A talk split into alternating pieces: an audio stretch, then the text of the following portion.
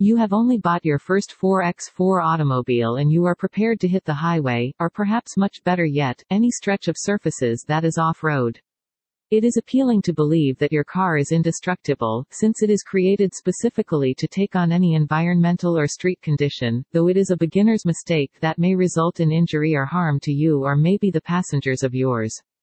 The trail tips below must be assessed very carefully before you put out and followed each time the desire to go four-wheeling hits you. Take a great look at what is underneath your SUV.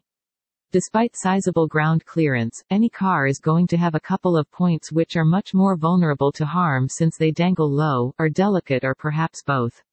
Find out just how small the petrol container is and find the differentials and also gearbox.